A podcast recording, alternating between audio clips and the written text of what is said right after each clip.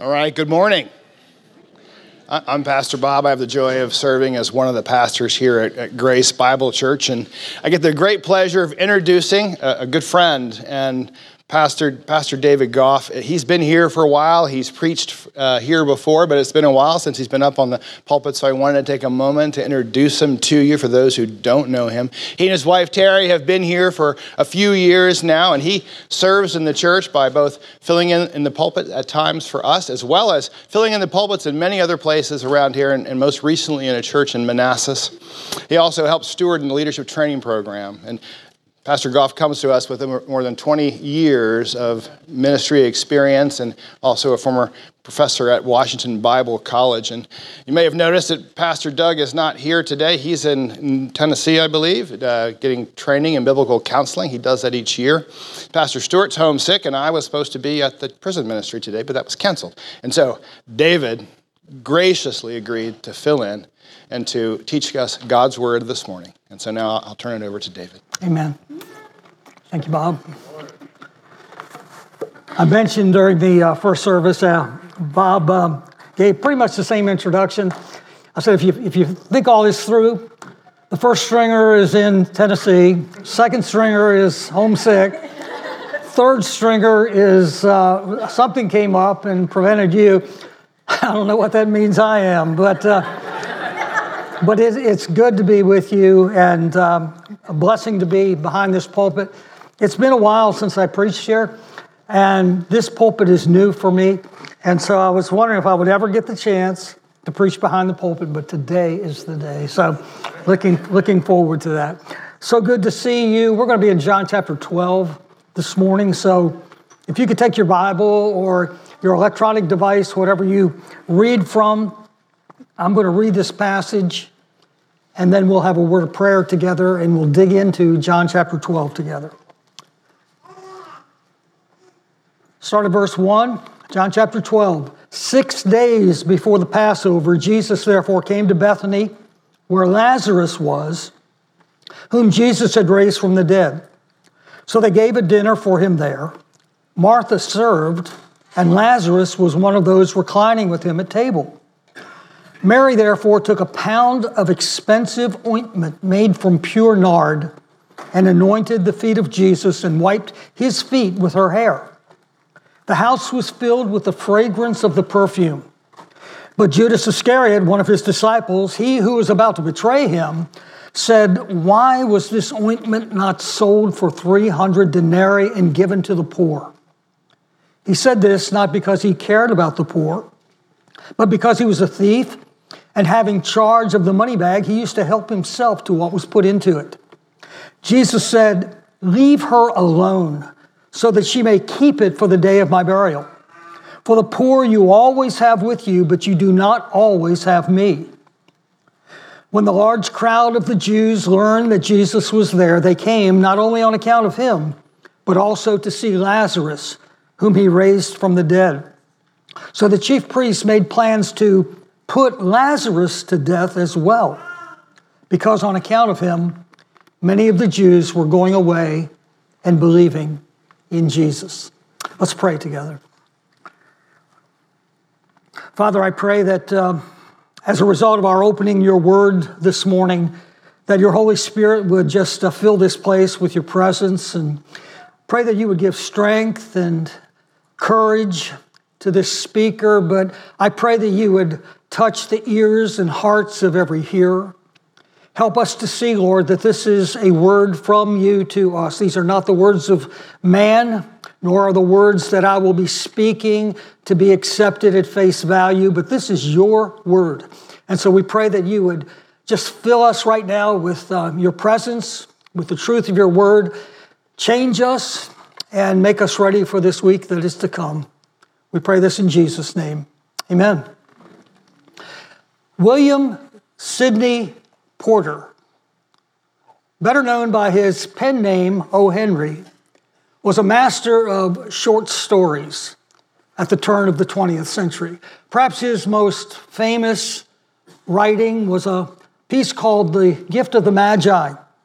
It's about a poor young couple named Jim and Della and how they deal with the challenge of buying Christmas gifts for one another when they had very little money.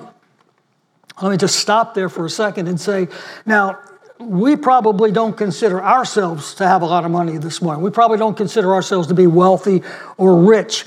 But the truth of the matter is, each one of us has a prized possession, something upon which we place, place a very high premium.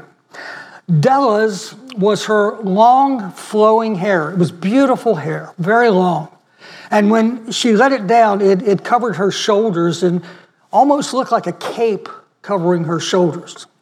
Her husband loved her hair, it was her prized possession.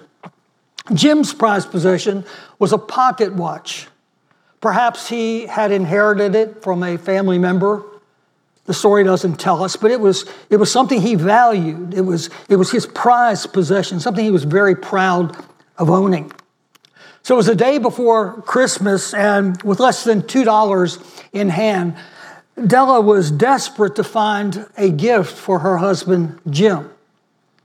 So she thought and thought and finally decided she would go to a hairdresser and she would have her long tresses cut off and sold. And she did that. She did that so that she might buy him a platinum chain for his pocket watch.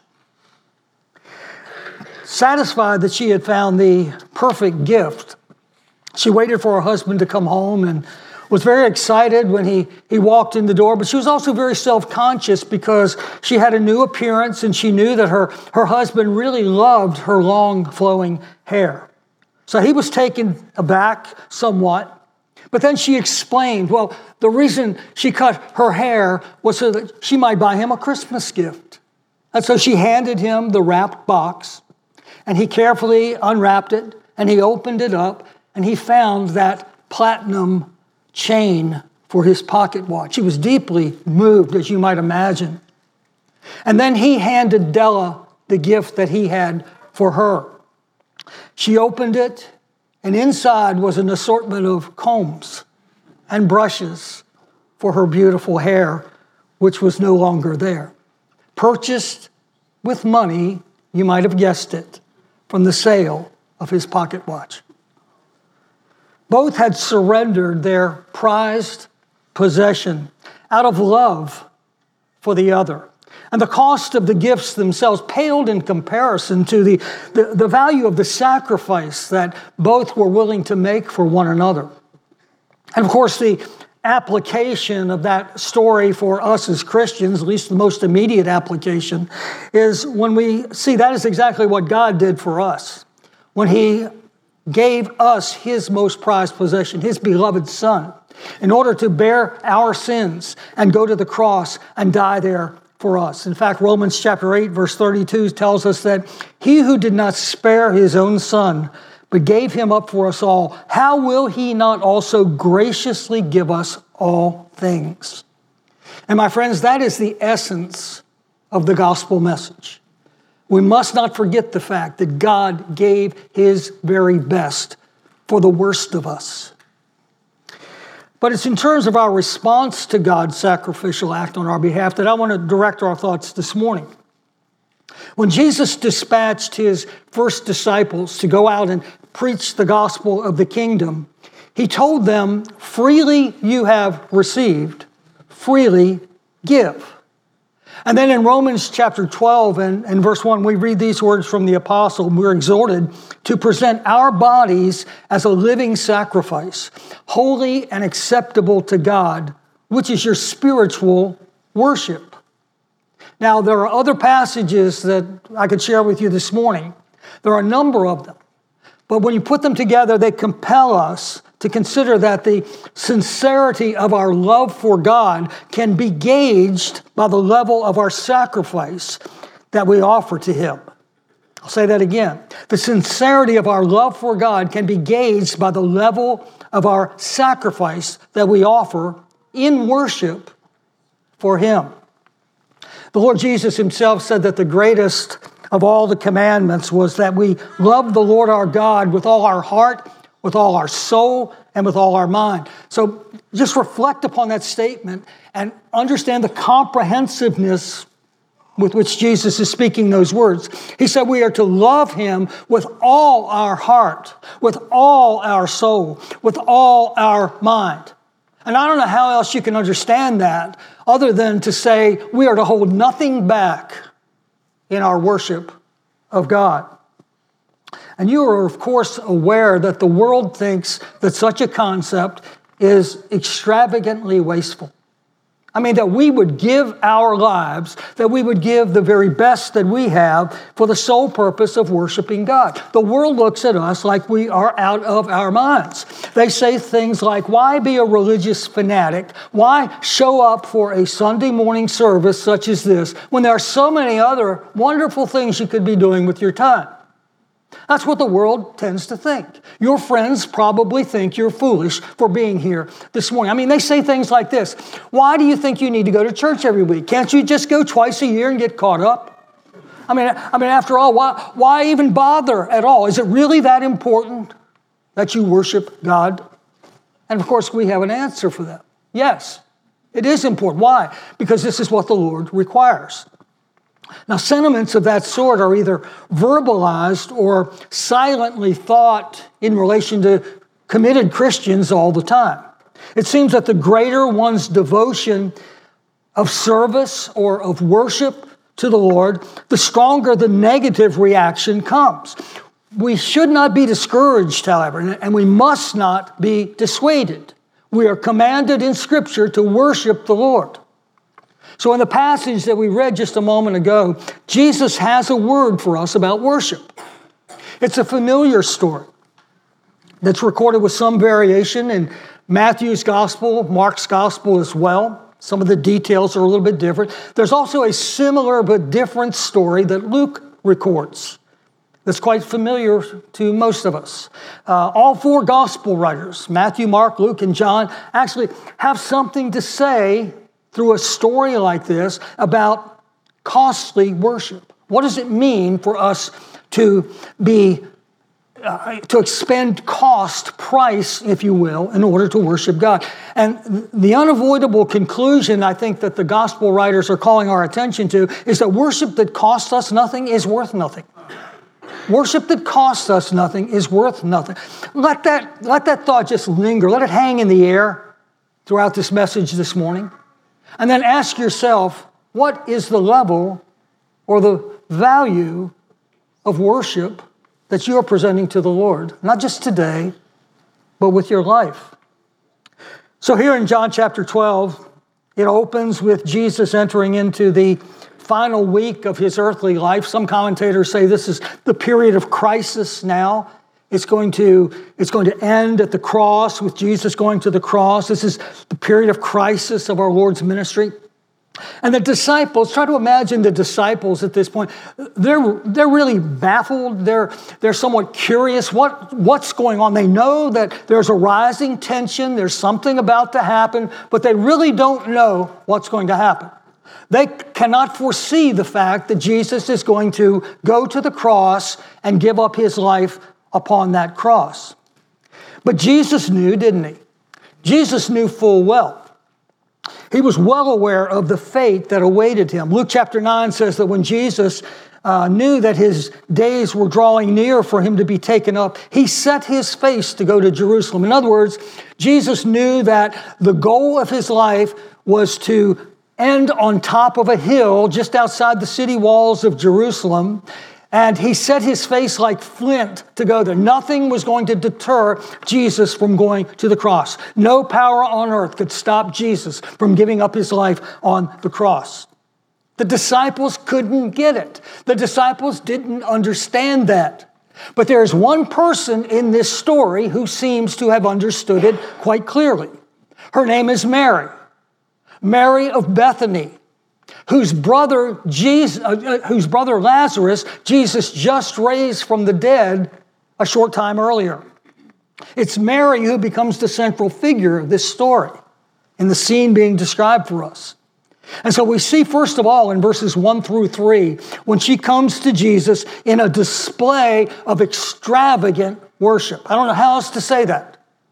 What Mary is about to do is extravagant, and it will be perceived that way. From chapter 11, we learn that Bethany was the village in which Mary, with her sister Martha and their brother Lazarus, lived. The home seems to have been a place where Jesus was, was familiar. He and his disciples apparently had, had visited there before because we're told that Jesus loved this family very much.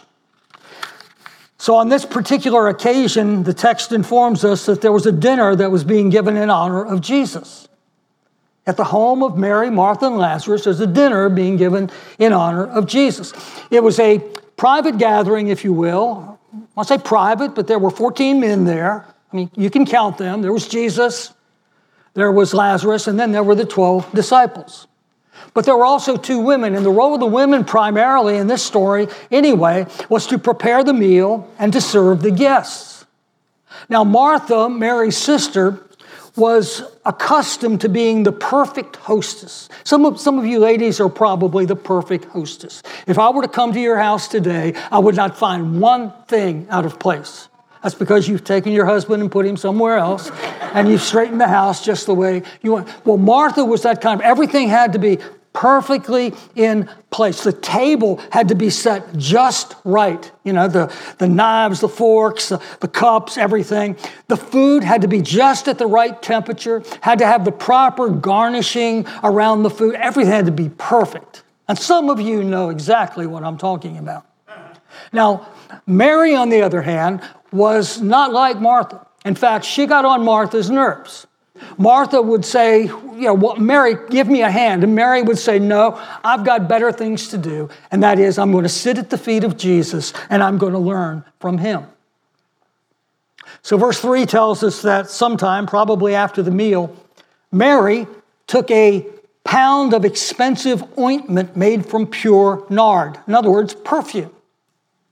And she anointed the feet of Jesus and wiped his feet with her hair.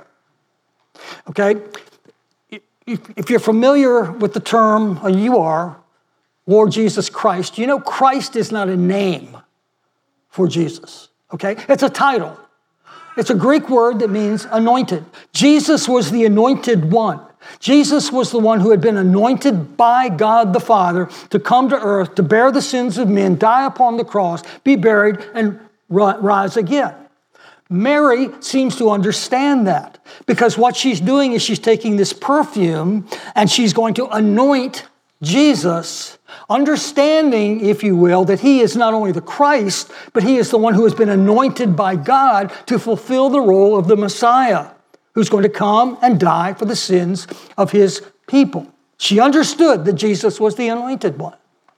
So, in order to appreciate the significance of Mary's act, we have to understand something about the value of the perfume that was poured out on Jesus that night. Nard was an aromatic herb that we believe was that came from northern India, from the Himalayan mountains. It was hermetically sealed. The bottle or the flask in which it was put was, was sealed tightly so as to keep the, the scent fresh. And probably it was, it says a pound here. It's probably a Roman pound, which was called a libra, which was about 12 ounces. So think about this, ladies. I don't know if you have a 12 ounce bottle of perfume sitting on your dresser. That's a pretty good sized bottle. It'd be like having a bottle of Coca Cola or something on your dresser, about that big. Okay, so uh, she's got this huge bottle of perfume. It was not the kind of perfume that you ladies would, would put on, you know, a little bit behind the ear and, you know, under your, wherever you put it. Okay, so it, it was not that kind of perfume. What it was used for was to prepare bodies for burial. You get the point? Mary understood that Jesus was about to die. In fact, Jesus even says those words, doesn't? Leave her alone because she's doing this because of my burial. So Mary has, has taken this valuable, if you will. And by the way, the text tells us that the value of this perfume was worth 300 denarii. And if you have a little footnote at the bottom of your page, you, will realize that a denarius was a day's wages for a common laborer. So if you multiply that by 300, you have a year's wages, about a year's wages for a common laborer. That's how expensive this was. And Mary's going to take this and she's going to pour it out on the Lord Jesus. Um, the Old Testament and other ancient writings generally depict anointing as something that happens on the head. For example, if a king uh, is a, someone is anointed king, we see this in the Old Testament, the, the anointing was on the head. But here we see Mary is pouring out this perfume on the feet of Jesus. That is extremely wasteful. At least it would appear that way, right? People would have looked at, at Mary and said, why, why are you pouring this expensive, uh, scented perfume on the feet of this man? But that's not all. Mary loosened her hair, let her hair down, and she used her hair to wipe the feet of Jesus. Women in that day did not let their hair down in public. They did not let their hair down in public. Not only that, but she used her hair to wipe Jesus' feet. She violated all protocol of the day in order to express her worship and devotion for Jesus. And that reminds me that the principle is this to the degree that you and I are willing to hold back for ourselves, to that degree, our worship of the Lord suffers. When we hold back, what is rightly the Lord's and what He desires from us, his, our worship of Him suffers. So at the end of verse 3, John adds that the house was filled with the fragrance of the perfume. And the idea is that uh, the entire bottle was poured out, and just the whole room just filled with the scent of the perfume.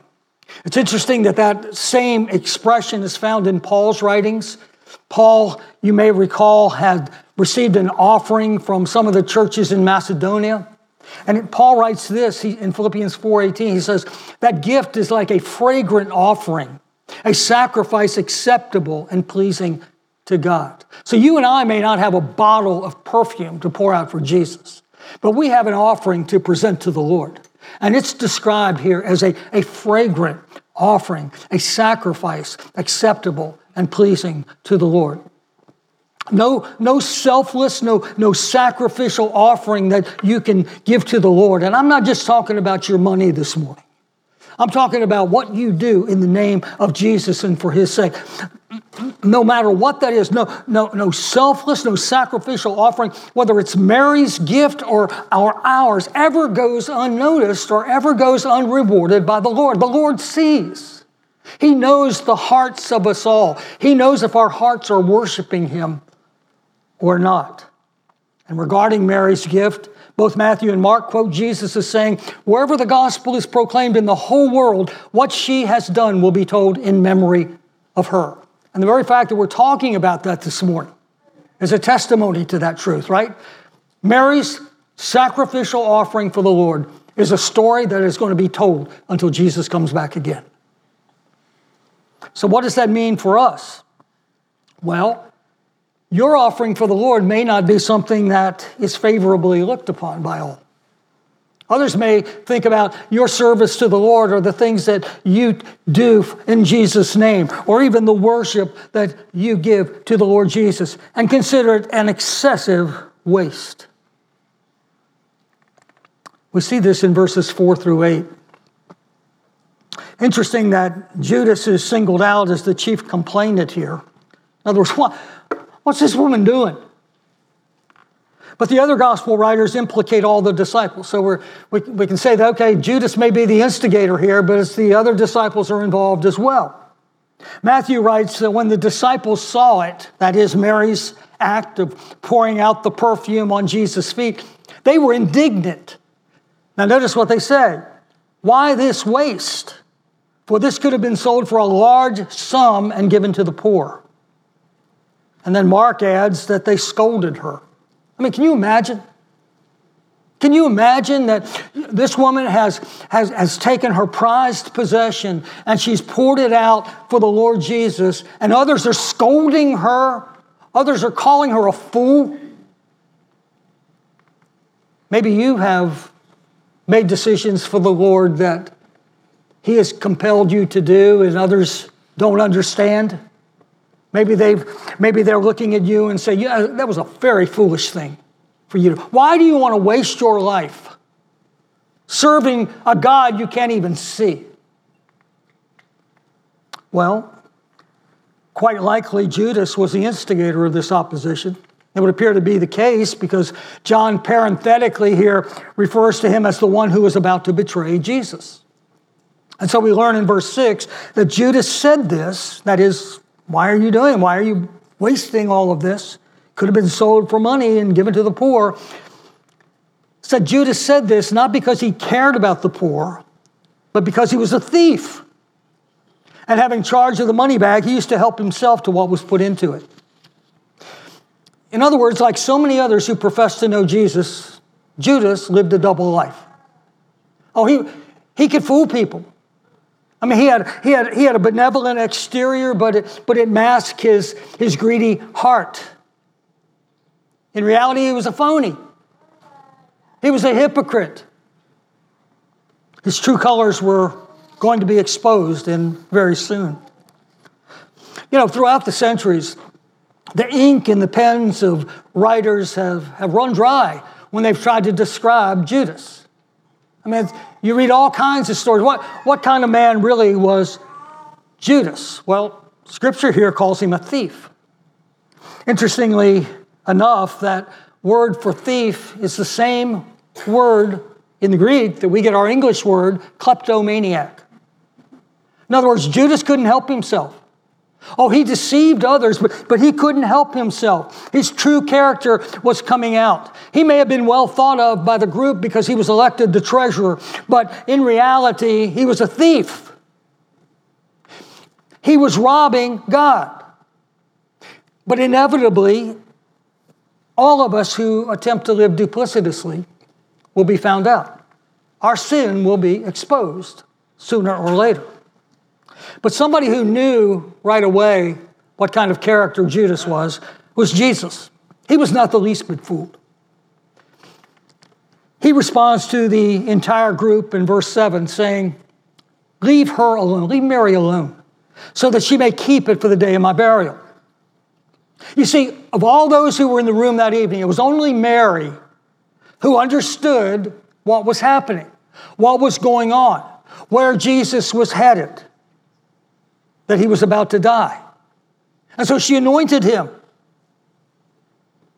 She expressed her devotion. She expressed her worship, even though everybody else thought her a fool.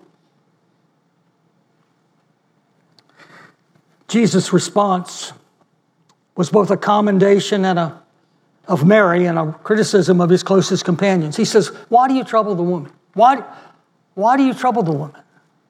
For she's done a beautiful thing for me. For you always have the poor with you, but you will not always have me. And then he adds plainly, in pouring out this ointment on my body, she has done it to prepare me for burial. I'm wondering if the disciples were still munching on their dessert and didn't get all this. You know, I, they don't seem to be picking up on the conversation. They're criticizing Mary for her act of worship. And yet Jesus commends her because she's the only one who got it right. So the immediacy of Jesus' words were not comprehended by those who heard them. Preparing me for my burial. And they just keep eating away or they just keep conversing with themselves. They did not get it.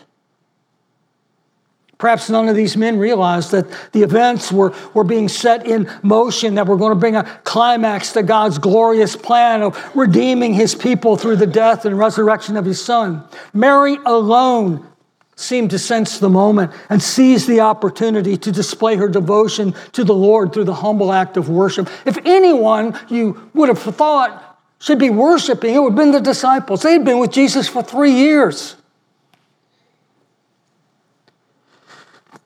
My friends, let me tell you something. Today is the day of opportunity to renounce self and, and, and serve the Lord with all that we have. Not tomorrow, not next week, not sometime down the road, not when I get old, but now. You may be here this morning or you may be watching online and, and you've never committed your life to Jesus Christ. Maybe you've never realized the fact that He came in order to bear your judgment, the condemnation of God that hung upon you like, like a Damocles sword hanging right above your head. The wrath of God awaits to strike you and the sin that you have earned. But Jesus came. He took that sword. He endured it for himself. He took the punishment and the payment that you and I deserve. He gave his life. That's what the whole purpose of the cross is to bear your sins, my sins, so that we don't face the wrath of God, but that we become members of his family forever. And if you have not yet trusted Christ as your Savior, there's a word from the scriptures. 2 Corinthians chapter 6 says, Now is the favorable time. Today is the day of salvation. Not tomorrow, not next week. It is presumptuous to think that you will even get another day. So let me speak to myself and you. What is it that I, what is it that you are holding back, have, that you've been putting off surrendering to Jesus Christ? And I'm not just talking about unsaved people who don't know Jesus, I'm talking about Christians. What is it that we're holding back? What have we been putting off surrendering to Christ? We, we too may be thinking there's a better time. Let me just get through this, and then I'll give it all to God. Now, we love Jesus, don't we? we but, but are we turning a deaf ear to what the Holy Spirit is saying to us, urging us regarding some act of surrender or commitment to Him that we haven't yet been willing to make? I'll remind us again that to the degree that we are willing to hold back for ourselves, to that degree, our worship of the Lord suffers. You ever ask yourself why you were created? You were not created for yourself. We are created by the Creator for Him and His glory. He deserves it all. Leave her alone. Jesus said of Mary, She's done a beautiful thing for me. Her act was not disgustingly wasteful, but rather one of devoted worship. In stark contrast, Matthew, in his account, informs us that it was soon after Jesus' rebuke of the disciples that, that Judas got up, entered into the conspiracy with the religious teachers, betraying him, handing him over for the price of a slave. Mary gave it all. Jesus was willing to, or Judas was willing to sell Jesus out for the price of a slave. And it would take a while longer before the other 11 disciples would be able to, to fully grasp the significance of Mary's after dinner gesture. Just like it takes time for you and me to grow in an understanding of, of this thing. But the value of Jesus is surpassing, it's, it's, it's greater than, than, than anything else. You'll realize that one day. But what you do for Jesus must be done now. The poor you always have with you. And Jesus isn't minimizing the fact that you have the poor with you. He's just simply saying, they're going to be with you. I'm going away. What you do for me must be done now. And that's the challenge that faces us all. Don't, don't let this matter pass you by. Don't, don't let the lesson of, of this passage of Scripture pass you by too quickly. But instead, ask yourself the question what does Jesus mean to you? Is he your treasured possession, your prized possession? We recall the, the words of the, the Lord's Sermon on the Mount when he said, Where your treasure is, there your heart will be also. Where's your heart today? Where, where's your heart right now? What are you thinking of right now? So, in commending Mary, Jesus drew a line of demarcation between what is considered extravagant waste, excuse me, extravagant worship and excessive waste. wherever Jesus went, wherever his name is mentioned, he, he generated discussion and debate. That was true throughout his earthly life. It remains true today. You ever enter into conversation with somebody about Jesus? You know, I mean, it's going to generate either a positive response or a negative response. People remain divided over the worth of Jesus. What is Jesus worth? What is his value? What is the reasonableness of committing one's life to him? And that is going to continue until Jesus comes back.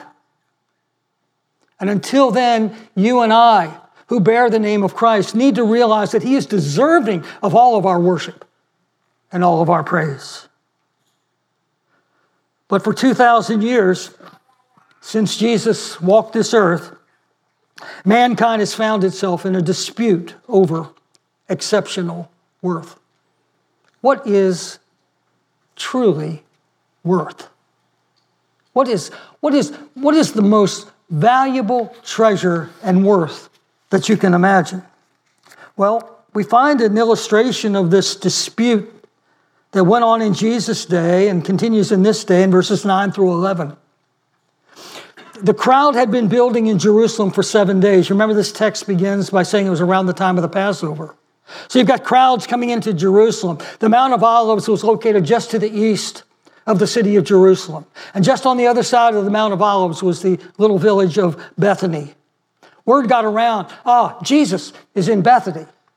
And so a number of people left Jerusalem and, and they either went over or went around the Mount of Olives to Bethany because they wanted to catch a glimpse of Jesus, Jesus, the one who raised the dead. They were curious. Verse 9 talks about Jews, and it seems like these Jews were curiosity seekers. They just they want to catch a glimpse of Jesus. You know, like, you know, somebody famous is coming to town, coming through your neighborhood, and you want to be sure that you're standing on the street corner when the car passes. You want to see him. You want to see that person. They want to catch a glimpse of Jesus. But then when you look at verse 11, it appears that many of those who were initially curiosity seekers were believing in Jesus. And that's, that's really the goal of Jesus' ministry, is it not? Throughout the New Testament, it's all about believing in Jesus. That's why Jesus came. Jesus came to give his life so that you might believe in him, that you might trust him. He's not just a good teacher. He's not just a good man. He came to give his life for you. And he will give life to all who believe in him. Every word that he spoke, every act that he performed provided evidence that he had been dispatched by the Heavenly Father to call out a people for himself. And let me remind you, he's doing that in enemy territory. No wonder they killed him. No matter what you think of Jesus, it's impossible to ignore him. At that time, many were believing in him, but there were others who violently opposed him. It's like two ends of the spectrum. You've got those who believe over here, and you've got those who want to kill him. But the real precarious position is right here in the middle. And that's where a lot of people seem to be comfortable in wanting to live. Oh, yeah, yeah, I, I believe in Jesus, but not like you fanatics. No, I don't want to kill Jesus. Jesus was a good man, but I'm here in the middle. No commitment. That's a dangerous place to live. It's still a dangerous place to live. You're either for him or against him. And you must make the decision. Who is Jesus to you? And unless he is Lord and of exceptional worth, he is something else, something less. If Jesus is not worth everything, then he's worth something less. So, who is he to you? If anyone should have known better about who Jesus was, it would have been the chief priests. We read about them in verse 10. But you see, the chief priests, these are the religious leaders of the Jews, they knew the Old Testament scriptures, they knew the prophecies, but they were so wrapped up in their own self interest and their own self interpretations that they were blinded to the fulfillment of God's prophetic plan, staring them in the face. And they couldn't recognize him. So rather than reevaluating their doctrinal positions, and coming up with different conclusions, they said, We've got to get rid of this guy. We've got to get rid of him. We have to shut him up. But how are you going to shut Jesus up when you've got Lazarus standing right there as evidence, proof positive that Jesus is who he says he is and is able to do the miracle of raising the dead? How are you going to get rid of the evidence? Well, that's what you do. You get rid of the evidence. Not only are we going to kill Jesus, we need to kill Lazarus as well. I don't know about you. I'm looking at the clock. It's 11:30. It's 11:30 on Sunday morning. Everybody ought to be awake by 11:30 on Sunday morning. But to me, that is an amazing thing. Kill Jesus, kill Lazarus, that'll solve it. Verse 10. So the chief priests made plans to put Lazarus to death as well. You know what that is? That shows you how far evil is willing to go. There are no depths to the depraved minds and diabolical hearts of those who stand opposed to the plan of God. The chief priests were primarily the party known as the Sadducees. The Sadducees did not believe in supernatural miracles. They did not believe, certainly, in the resurrection of the dead. Leon Morris, in his commentary on John, writes these words. He says, Lazarus was a double embarrassment to these Sadducees. Not only did he cause men to go over to the side of Christ, but he was a standing contradiction to their doctrine. They denied that there would be a resurrection, and here was a man who had lived through death. So rather than rethinking all of their theological positions, the chief priest chose to deny the evidence, not only deny it, but destroy it. That is depravity at its darkest. Since mankind's first sin in the Garden of Eden, the fallen world has been characterized by just such a philosophy. The Apostle Paul says it's suppressing the truth. You remember the old whack a mole game? Some of you do. And, and some of you laugh. Did it at the first service too. You know, the whack-a-mole game. You know, whatever that little groundhog or critter pops up, bam, hit him. You know, whack him down. That's what we do to biblical truth. Paul says that in Romans chapter 1. He says that, that, that we are exposed to the truth, but we suppress it. And John chapter 3 says this the reason we do that is that people love the darkness rather than light because their works are evil. He's not talking about just your neighbors, he's talking about all of us. That's who we are apart from Jesus Christ. The murderous plot that we read about here in verse 10 is not unique to these chief priests. This is illustrative of the human condition.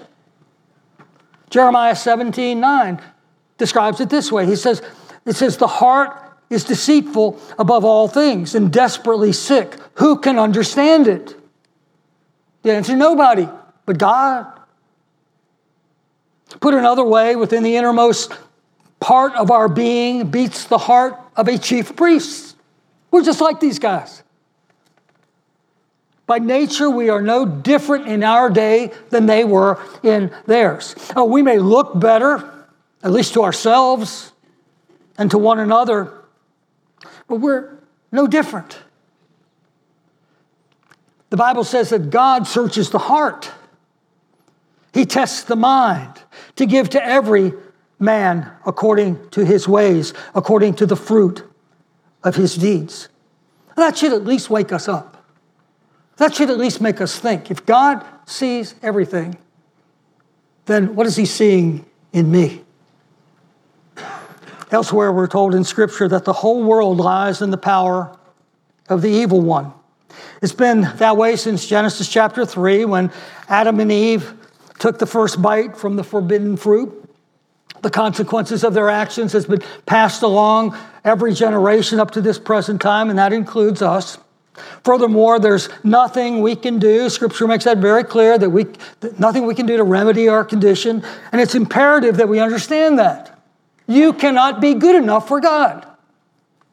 The bottom line is we all need a savior, and the only hope we have is in that one who came from heaven, lived a sinless life, went to the cross, bore the penalty for our sin, was buried, rose from the grave, and he declares now to all that whoever will believe in me will have everlasting life. In John, 1 John chapter 3, we read that the reason that the Son of God appeared was to destroy the works of the devil. And it seems to me that that is the summary statement of the entire Bible. You can wrap up the whole message of Scripture with that statement. The reason that the Son of God appeared was to destroy the works of the devil. And he did. He did. And he says, Whoever will turn from their sin and entrust themselves to me will have eternal life. Someone has said that the Old Testament is a series of footnotes to Genesis 3:15. Genesis 3:15.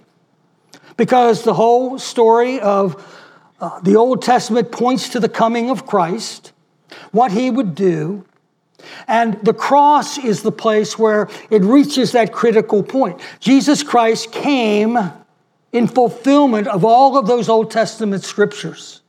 He is the seed of the woman. And one day the seed of the woman did battle with the serpent. And the serpent had his head crushed at the cross. He's a defeated foe for those who know Jesus. But if you don't know Jesus, then you don't get in on this. This is why we preach the gospel. The gospel is good news to those who will receive it, it's bad news to those who will not receive it. And the gospel is only good news if it gets there in time.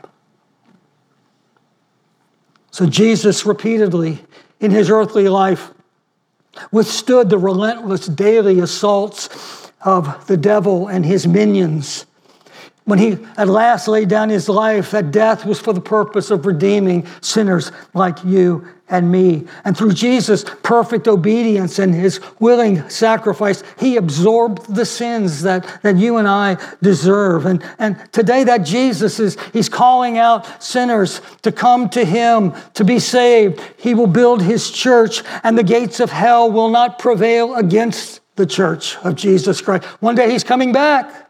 He's coming back and he's going to call his church to be with him forever. That's the unfolding program of God's story. And there was one day when Jesus asked a group of Jewish religious officials a very probing question. He said, What, what do you think about the Christ? Pretty good question. He continues to ask that question of us. What do you think of Christ? To put it in another way, in light of what we've been saying this morning, what is Jesus worth to you? How do you begin to frame an answer to a question like that? Well, maybe it's how you frame the reason for your being here this morning. Why are you here? Um, have you gathered in order to fulfill some sort of religious duty or maybe to do something morally right. I mean, why are you here, really? Is it a moral obligation? Is it a religious duty? Or have you really come to hear from Jesus today? Have you really come to, to hear what Jesus has to say about your sin problem? Is Jesus worthy of worship today? And do you see that? Do you see that he is worth all? Do you eagerly desire to hear from Jesus? Who is Jesus to you? And the answer to that question is how will you worship him? Will you give him your best? Will you give him your all? That is what God did for you and for me. So when you at last see your sin as it really is, and that's where we must begin, my friends. You know, you see a diamond every now and then and, uh, on display, and when it has that black velvet backdrop, you see really the brightness of the, the colors and, and the light reflecting on that diamond. Imagine that black backdrop being your sin and Jesus being that diamond. It is only when we see our sin in that light that we see how beautiful, how lovely, how all satisfying our Lord Jesus Christ is. And there is no cost, no cost that will be too great in expressing your devotion for Him. David, the man after God's own heart, understood that well, and he left for us this testimony. He said, I will not offer burnt offerings to the Lord my God that cost me nothing. That's pretty, that's pretty enlightening, pretty probing, isn't it? I'm not, I'm not going to just go to the dollar store and get something to give to Jesus. I'm going to give him my all. Genuine worship is costly.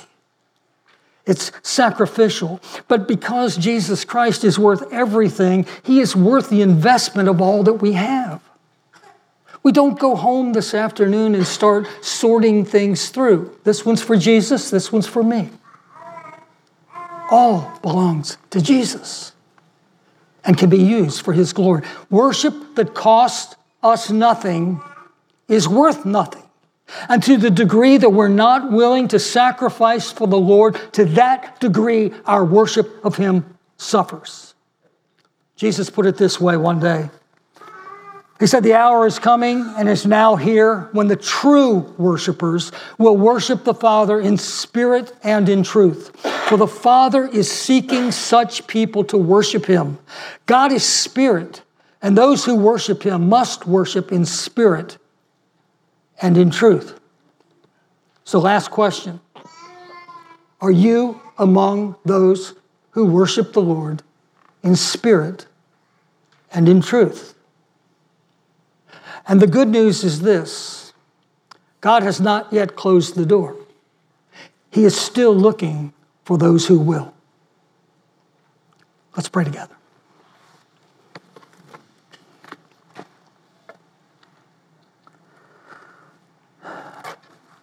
Father, we thank you for the grace that even reveals truth like this to us.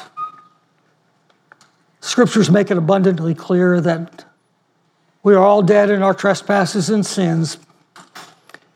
And except for the grace of God, which enters our life, we would not know how deplorable we are, how needy we are, and what Christ came to do for us.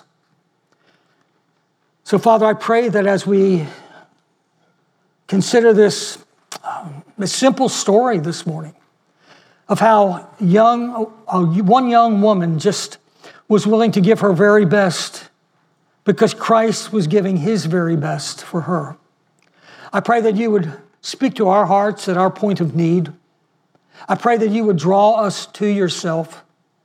I pray for that one who has yet to commit their life to Christ. I pray that something may have been said in this message this morning, and, and even more directly from, uh, from your word, that would draw that person to yourself, at least cause them to consider their need for Jesus. And then, Lord, I, I pray for every believer who's here today.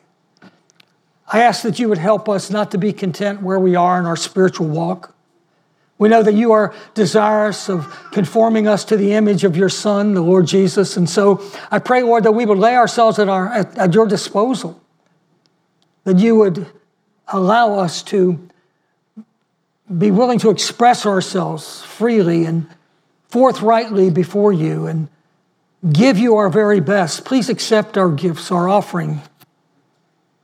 It may seem small to us, Lord, or it may seem like a lot.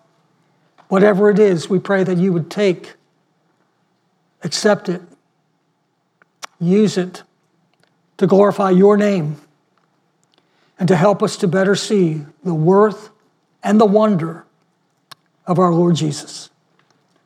We pray it in his name. Amen.